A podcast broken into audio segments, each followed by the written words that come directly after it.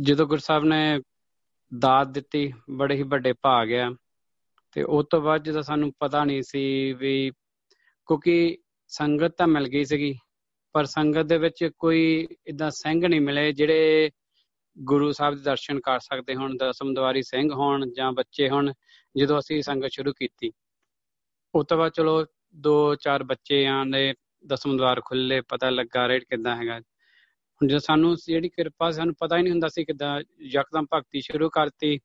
ਸਵੇਰੇ ਉੱਠ ਕੇ ਲਾਈਕ ਨਾਮ ਜਪਣਾ, ਭਗਤੀ ਕਰਨੀ, ਪਰ ਉਸ ਦਾ ਕੋਈ ਗਿਆਨ ਨਹੀਂ ਸੀ ਵੀ ਸਾਂਭਣੀ ਕਿਦਾਂ ਹੈਗਾ।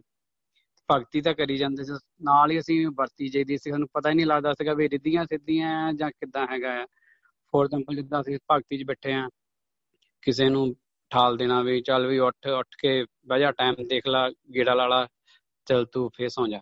ਤੋ ਜਦੋਂ ਸਵੇਰੇ ਸਵੇਰੇ ਸਾਨੂੰ ਉਹ ਕੰਮ ਤੇ ਮਿਲਣਾ, ਅਸੀਂ ਕਹਿੰਦਾ ਤੂੰ ਇੰਨੇ ਵਜੇ ਦਾ ਉੱਠਿਆ ਟਾਈਮ ਦੇਖਿਆ ਟਾਈਮ ਦੇ ਕੇ ਵੀ ਸੌ ਗਿਆ। ਫੇ ਇਦਾਂ ਬਹੁਤ ਹੀ ਬਖਸ਼ਿਸ਼ ਹੋਈ ਤੇ ਉਹ ਸੰਭੀ ਨਹੀਂ ਗਈ ਸਾਡੇ ਕੋਲ। ਪਹਿਲੋ ਪਹਿਲੋ ਜਦੋਂ ਹੋਈ ਸੀਗੀ, ਤੇ ਚਲੋ ਹੁਣ ਗੁਰਸਾਹਿਬ ਦੀ ਕਿਰਪਾ ਹੈ ਹੁਣ ਵੀ। ਪਰ ਉਹ ਜਿਵੇਂ ਸਮਝ ਲਓ ਕਿਸੇ ਨੂੰ ਅਸੀਂ ਕਹਣਾ ਵੀ ਲੇਕਿਨ ਮੇਰੇ ਨਾਲ ਗੋਰਾ ਕੰਮ ਕਰਦਾ ਹੁੰਦਾ ਸੀ, ਤੁਹਾਨੂੰ ਹੋਰ ਐਗਜ਼ਾਮਪਲ ਦੇ ਦਿੰਨੇ ਉਹ ਐਫ ਵਰਡ ਯੂਜ਼ ਕਰਦਾ ਹੁੰਦਾ ਸੀਗਾ। ਗੁਰਸਾਹਿਬ ਜੀ ਐਫ ਵਰਡ ਯੂਜ਼ ਕਰਦਾ, ਇਹਨੂੰ ਥੋੜਾ ਨਰਕਾਂ 'ਚ ਘਮਾਓ ਨਾ।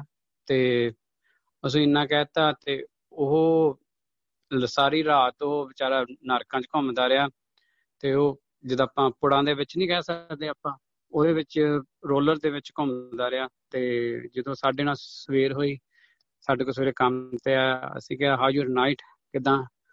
ਮੈਂ ਕਿਹਾ ਤੇਰੀ ਬੋਡੀ ਪੇਨ ਹੁੰਦੀ ਆ। ਕਹਿੰਦਾ, ਹਾਂ ਬੋਡੀ ਬਹੁਤ ਪੇਨ ਹੋ ਰਹੀ ਆ। ਮੈਂ ਕਿਹਾ, ਰਾਤੀ ਕਿਸ ਸੀ? ਰੋਲਰ ਦੇ ਵਿੱਚ। ਕਹਿੰਦਾ ਹਾਊ ਯੂ ਨੋ ਮੈਂ ਡ੍ਰੀਮ ਦੇ ਵਿੱਚ ਰੋਲਰ ਚ ਸੀਗਾ। ਤੇ ਮੈਂ ਉਹ ਹੀ ਤੁਹਾਨੂੰ ਦੱਸ ਰਿਹਾ ਵੀ ਕਈ ਵਾਰੀ ਆਪਾਂ ਨੂੰ ਬਖਸ਼ਿਸ਼ ਹੋ ਜਾਂਦੀ ਆ ਤੇ ਸਾਂਭ ਨਹੀਂ ਹੁੰਦੀ ਇਹ ਸਿਰਫ ਦੋ ਸਟੋਰੀਆਂ ਤੁਹਾਨੂੰ ਅਜੇ ਦੱਸ ਰਹੇ। ਆ ਇਦਾਂ ਤਾਂ ਗੁਰਸਾਹਿਬ ਨੇ ਬਹੁਤ ਕੁਝ ਹੀ ਦਿਖਾਇਆ।